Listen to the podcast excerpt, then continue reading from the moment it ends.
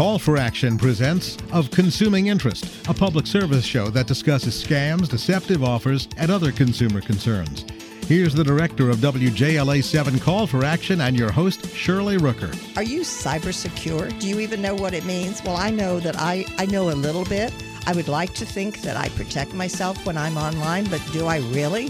When I'm using my cell phone, what do I need to know? Well, these are the, some of the things that we're going to discuss today. My guest is Kelvin Coleman.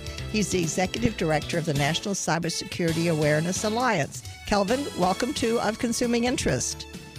Shirley, great to be with you. Now, this is an interesting subject because you were telling me before we went on the air the penetration of devices that we have in the American, well, in the population in general. Would you tell, share that with our listeners? Absolutely. I think there's no uh, surprise of the explosion of smart devices, particularly as we look at the Internet of Things, um, and the Internet of Things being uh, devices that are connected uh, to, you know, your personal being or professional being and, and connected to the internet. Think about a smart home, if your security system or even appliances are connected. Uh, Shirley, we even know that today's bathroom uh, can be technically uh, connected in terms of having a smart toothbrush, having a smart weighing scale, having a smart sink, even having a smart toilet, and I'm not making that up. Um, and so this explosion of the Internet of Thing devices um, is just going to continue. Uh, five years ago, uh, we had about 15 billion connected devices. Uh, today, is around 20 billion connected devices. And in about five years, uh, that number is going to be around 65 billion connected uh, connected devices uh, with the Internet of Things. And so, uh, and it's no surprise, right? You know, everyone is uh, connected in some way uh, to uh, the Internet of Things. And even if you think about your car, uh, that's probably one of the most technical uh, technology driven uh, things that you own if you've recently bought and purchased a car. Okay, so let's first off you mentioned the internet of things. I know that's a terminology that's that's used around here a lot. But would you explain is that different than just the internet?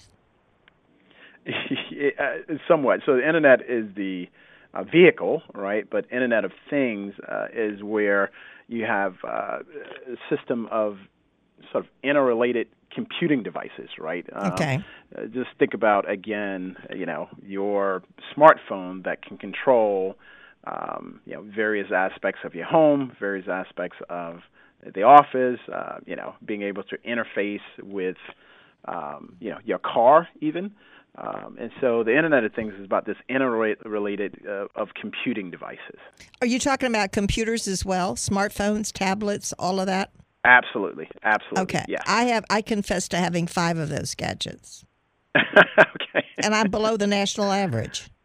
Uh, you, you are slightly, by some estimates, uh, Americans own about six devices. Um, you know, wow. And and of course, you know, you, you, when you think about the number of things that you deal with uh, on a daily basis, probably not difficult to get to that number. And in fact, um, I'm speaking with you. You know, I'm at a, I'm at an event in Seattle right now, and just speaking with you here, I'm looking at four devices myself that I'm sitting with.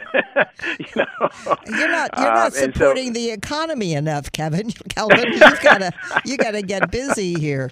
Um, yeah, I, am I'm, I'm below I'm, I'm, below average right now. Okay, um, now but you, yeah, when you think about those things, you work with uh, corporations primarily, right? You're you're the people. Your your coalition, uh, your alliance is corporations, telecommunication companies, manufacturers, the people who have um, the the commercial side of this business. But you're out there educating everyone about how to use the devices. Would that be an accurate statement?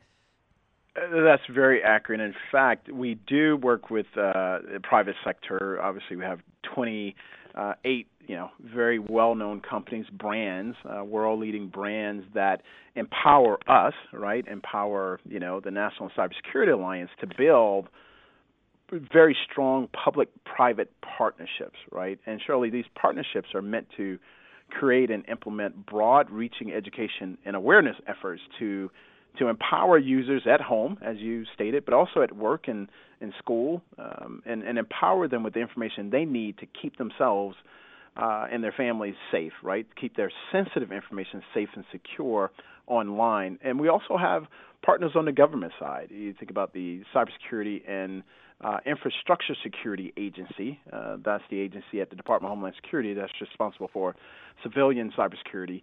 Uh, we have a very robust partnership with them as well because you cannot, uh, you know, tackle this issue uh, without having some force multipliers and people uh, to to you know team with. I'll leave you with this quote, at least with this question. Uh, you know, Michael Jordan, one of my favorite athletes, you know, he was quoted as saying, you know, individuals win games, but teams win championships. Ah. I think ah. that's our mentality at NCSA, right? We want to build, uh, we want championships, so we're building teams and partnerships uh, that work for the American people. Gotcha. Uh, that makes a lot of sense because you can do more collectively as, as, you can as an individual. Well, let's talk about some of the efforts that you all are doing, focusing on the individual as well as uh, I think you and I uh, discussed before we went on the air that you're also very interested in small businesses, their security online. And, you know, it kind of blows your mind when you think about the exposure that we have when we start talking about smartphones. Smart toothbrush, I'd never heard of that one. yes. that one got me uh, right there. What is it? Sending messages to my dentist that I'm not brushing all the time? I mean, well, if, if yeah, well, it, it often works like a Fitbit, right? Sort of sending vital information. How many steps did you take? Not with the toothbrush, but sort of how long you brushed and where you brushed, and maybe you know what you're using. Yeah, it's it's, it's fascinating. It really is. well, and then the the big the bigger concern is then what happens if that information isn't secure? What happens if the mm, company isn't mm. protecting me? What happens if they're using that information in ways that I don't like? And so, that to me, I think, is the question that a lot of consumers are asking. And that's not a simple question um, to answer. So, where do you start as a consumer to have some control over all of this information that's being collected about you?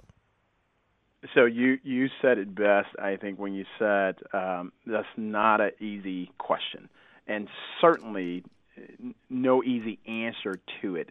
As a consumer, though, there are some very low-hanging fruit things that you can do to help protect your information. Uh, one is being very aware of your security settings on your devices. Um, you know, all of these devices allow you to set security, be it you know password or username. Uh, certainly, you can set your privacy settings, meaning, uh, you know, many of these devices come with a default privacy settings at a minimum level, right? And so you can go in and manipulate your privacy settings to have it at the maximum level that where you're only sharing what you want, particularly when it comes to social media sites. Let's just take a let's just take a brief pause right here okay. to let our listeners know that they're tuned in to of consuming interest. And uh, I'm Shirley Rooker. My guest is Kelvin Coleman. He's the executive director of the National Cybersecurity Awareness Alliance. And we're talking about cybersecurity, which is so important to all of us. So, okay, you were talking about the privacy settings on your phone. Do people do that? Do they really do that? They do. They do absolutely, and and I think that's the most encouraging thing about what we do. Once people are aware, uh, they generally make changes, and we've seen that. Now it's hard to track behavioral change, you know, just because it is by the nature of it. But we absolutely have seen the needle move once people are made aware uh, of these things. In fact, one of our primary portfolios within the National Cybersecurity Alliance is uh, something we lead called Data Privacy Day. And uh, Data Privacy Day is an international effort, Shirley, to empower individuals and encourage businesses to respect privacy and to safeguard data and to enable trust. Um, and so, yeah, privacy is a huge deal for us, and we try to treat it with the seriousness that it deserves. Okay, so we start with our smartphones and we make sure that we have the privacy settings that we're comfortable with. Um, we can also control what kind of um, apps have access to our phones, for example like whether or not you give them access to all the, the information on your phone. I have to mm-hmm. confess that I don't. I usually turn off all those things. I just got a new sure. phone. I've been busy doing all that.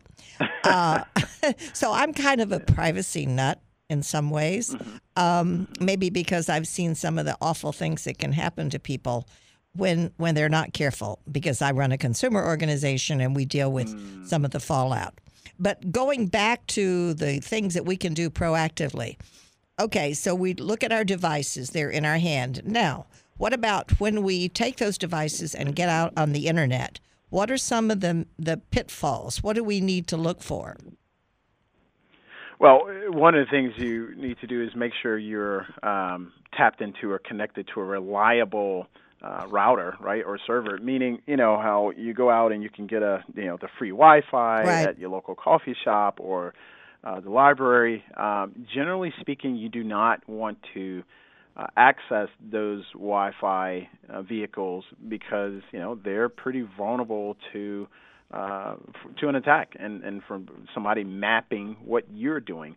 And so what we encourage people to do is if you have to use a free Wi-Fi at the airport or the coffee shop, to make sure you're not transmitting uh, personal personal identifiable information or eh, you know important information that could lead back to you. Uh, you know, certainly looking through your newspaper or some website to you know get the latest scores or something is, is probably okay. Uh, but you don't want to use those free web Wi-Fi areas uh, to again send uh, sensitive information. So when you're out and about, that's one way uh, to do it. The other way is to make sure you have um, you know, a lock on your phone, on your smartphone, uh, you know, a, a pass code. And here's why. Uh, Shirley, good old fashioned um, pickpocketing, right? you know, Mhm, absolutely. Uh, if someone, yeah, someone takes your phone and and you know you don't have that passcode on there. Guess what? You literally just gave them the keys to some very sensitive information, and we all keep sensitive information And you just gave away it a- all your friends' information as contact that's numbers as well. Exactly right. That's exactly right. It is a community effort. So to your point, it's not just impacting you; it's impacting your family, it's impacting your friends, and so it's just incumbent upon us to, um, uh, you know, make sure that we have that passcode on there uh, to protect ourselves. And you know, I'm sure I'm not the only one who's misplaced uh, his smartphone before. Um, and you know, when you do that, uh, obviously the inconvenience of not having your phone and things of that nature. But I do have a measure of comfort that I, there's a passcode, so no, you can't get in it. You got to be very, very smart to get into my phone Because uh, it if will erase itself if you if something erroneous is put in there a number of times, right? Well, you you can it'll lock itself down for sure. Yeah, Uh, that's what I mean. Yeah. if you you Yeah. know, yeah, yeah. So, okay. So the bigger thing, we start out with what we do personally, then uh, and and using websites. I mean, using uh, Wi-Fi spots. So uh, I have always been very cautious about the the Wi-Fi open Wi-Fi spots because I was afraid they could actually hack into your phone. Is that not possible? I mean, they could get So- data if you're transmitting it. Can it? Can they only get data that's being transmitted? In other words, if I go online to my bank account, for example, is that the only kind of data they're going to get? What's being transmitted over the internet, or can they actually get into my phone? So a, a lot of the first, right, being able to map and kind of see what you're doing at that particular time, uh, and and certainly you have to be sophisticated on the back end to do the latter, right, in terms of you know being able to really get into Okay. uh, um, the phone. Yeah. But some of these hackers are really sophisticated. I mean, I'm amazed at h- how people are able to break through s- security barriers that you would think would stop them, but they don't. And it's amazing. yeah, it- scary. there's some really some really bright bad actors out there. To your point, Mm-hmm. who um, you know they make their living by getting information, Yep. and sometimes we we make it way too easy for them to do that. Um, you know, I was talking to a colleague on a podcast earlier today, and she said, you know, uh, the the bad actors are making a business proposition as well. How much time? How much effort? Mm-hmm. How much uh, you know result will I get from this? how And- and easy is it to steal all that stuff? how that that's such a better way to say it. How easy is it? very, very easy Yeah, in some cases, I'm afraid. So, what are some of the other uh, ways you look at security? So, we, we're keeping our devices secure. Visiting websites, having uh, different kinds of protections on our computers, for example, on our phones, that's going to screen out websites that we visit. Um, are those some of the steps that we should take? Yes. In addition to there, there are probably a couple more. There are several more, but one more I'd like to mention. We're so, uh, you know, big into our social media these days, and being careful what what information you share on social media. Uh, because we know bad actors only need, you know, a few pieces of information to put a, a much larger puzzle together uh, to, you know, uh, commandeer somebody's life or their identity, um, opening up uh, fraudulent accounts, uh, going into present accounts. And so, what you share um, is very important. You know, we often tell people to our to the earlier point we were making, uh, go into your apps and disable location finder, right? Many right, I do. I've done all that. that, Kelvin. Tell me about it. Yeah, yeah. well, well, and and the idea is for convenience, right? So if you have your coffee shop you know app and you're roaming, it's going to pop up, hey, your favorite coffee shop is around the corner without you necessarily searching for it. Mm-hmm. That's super convenient, uh, but it also opens the door for other things that you may not want uh, to be known. And so we ask people, or, or, or suggest at least, that people disable those location finders. Um, I generally maybe keep mine open for weather. Uh, but mm-hmm. even then, I'm switching off when I you know, don't yep. need it anymore. I, I keep my I, uh, I have done all that. Let's just take a brief pause here, uh, Kelvin. Fascinating subject, by the way and let everybody know you're listening to Of Consuming Interest. I'm Shirley Rooker. My guest is Kelvin Coleman. He's the Executive Director of the National Cybersecurity Awareness Alliance, and we're talking about some of the things that you need to be aware of. Uh, the location finders, to me, why do people need to know my location? If I want to find something, I'll turn it on and then I'll go find it, which takes me a moment, but I just don't like the idea. I mean, I I have a hard time with and I'm out there running around doing awful things, right? No, I'm not. It's just, right, uh, exactly. I don't know, there's something about it that makes it a little bit creepy to me. But, um, you know, for for and and you know certainly not going to assume you and I, but uh, for my daughter's generation, right? Uh, for them, it's it's almost uh, a part of life, right? They want their friends oh, to yeah. know where they yeah. are. But to your point, we have a very you know robust family conversation about that and i think that's my last point in terms mm-hmm. of what we can do to manage the risk just like you would talk about stranger danger just like you would talk mm-hmm. about mm-hmm. Um, you know crossing the street looking both ways just as you would talk about any of these physical securities many families have a fire plan for their home hey if something unfortunately happens here's what we do many schools and organizations have a active shooter program unfortunately uh, training. Um, that's mm-hmm. the same thing when it comes to this issue as well, Cheryl. You you want people to be able to communicate, particularly families, uh, to say, hey, what's our plan and, and, and what's acceptable for our family, up to and including turning off location uh, finders.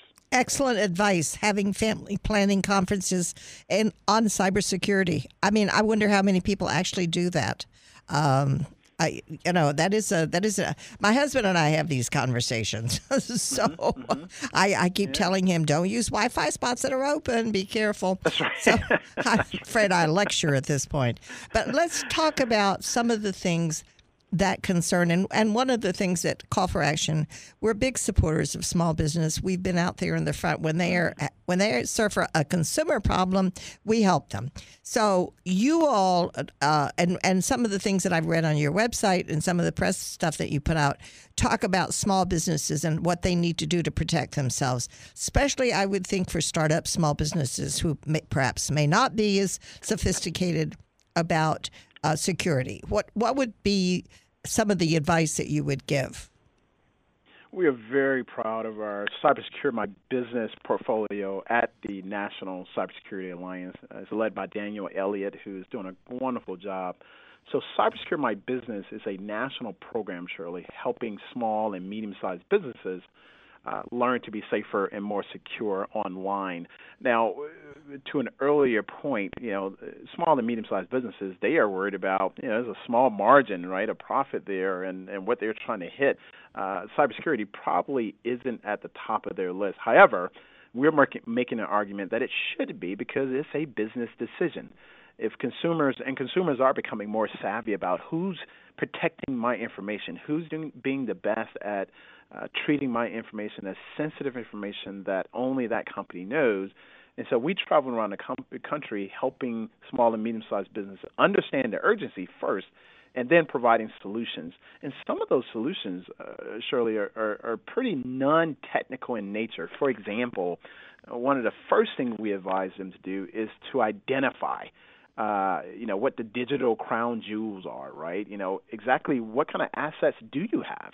Um, you know what do you need protecting? Uh, as you were saying earlier, you know you have four devices. Well, if you do a you know if you identify a few more other assets, you probably have more actually that you're maybe not counting, right? And that's what we ask small business to do. What are you protecting, right? That's the first thing you have to mm-hmm. figure out. And secondly, you know how to protect those assets. Thirdly, how do you detect when something is wrong? Two other things we do. What do you res- how do you respond? Um, you know to minimize the impact of a of a of an attack, right? How do you implement that action plan? And finally, uh, how do you recover after a breach? So identify, protect, detect, respond, and recover. And these things, Shirley, are based on the NIST, right? The National Institute of Standards and Technology, uh, based on the NIST cybersecurity framework. And the framework works really well because NIST brought together so many stakeholders, including the National Cybersecurity Alliance, to say, hey, how can we help people understand this issue, prepare for this issue without it without being overly technical?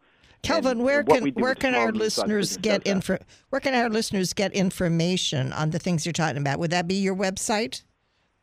Absolutely, yes. StaySafeOnline.org. Uh, so StaySafeOnline.org, and everything I'm talking about here today uh, can be found there at that website. So it's the steps to take, whether you're an individual or a business, and you're looking at your business perspective uh, as a family. I like your your conversation about your fa- your discussion about having a conversation in the family about cybersecurity. And I would think that would be particularly true when you start having a smart house, uh, smart kitchen, smart bathroom, or whatever, f- figure out what in the world do you want to reveal on the internet because that's basically what you're doing. Am I right? That's exactly what you're doing if you're not being careful, right? Uh, mm-hmm. For example, you know, many people have routers in their home to help, um, you know, or networks set up in their home. And if you're roaming on the street or walking on the sidewalk, you can sometimes pick up uh, that network and you know what you want? You want a pass code or passphrase on that network so that who's ever picking it up can't access it without your permission. I have to get your password. Unfortunately, uh, too many people still have password as the password. uh, I have I have such a long password on my Wi-Fi in my house that believe me, getting to it and putting it in when I have to is an absolute pain. So, anyway, well, Calvin, it, this has been a treat talking to you and, and hearing the things that you're doing and just simply making us sit back and take a look at what we do. So, again, give us your website, please. StaySafeOnline.org. And, and Shirley, I'd be remiss if I didn't quickly address when you said it's such a pain to put that passcode in you know what I tell people: ounce a ounce of prevention is worth a pound of cure. Oh, it's going to save you lots of pain, right? Oh, You're going to save you a right. lot of headache. Yeah, that's right. Calvin, so. you have been a delightful guest. Thank you so much. We've been talking with me, Kelvin Coleman, who's the executive director of the National Cybersecurity Awareness Alliance, and we just want you to be more aware of security online. Thank you. Of Consuming Interest is a public service program presented by WJLA 7 Call for Action, hosted by Shirley Rooker. Call for Action is an international nonprofit network of hotlines which offer free and confidential assistance. If you have a complaint, contact Call for Action at 301 652 HELP. That's 301 652 HELP.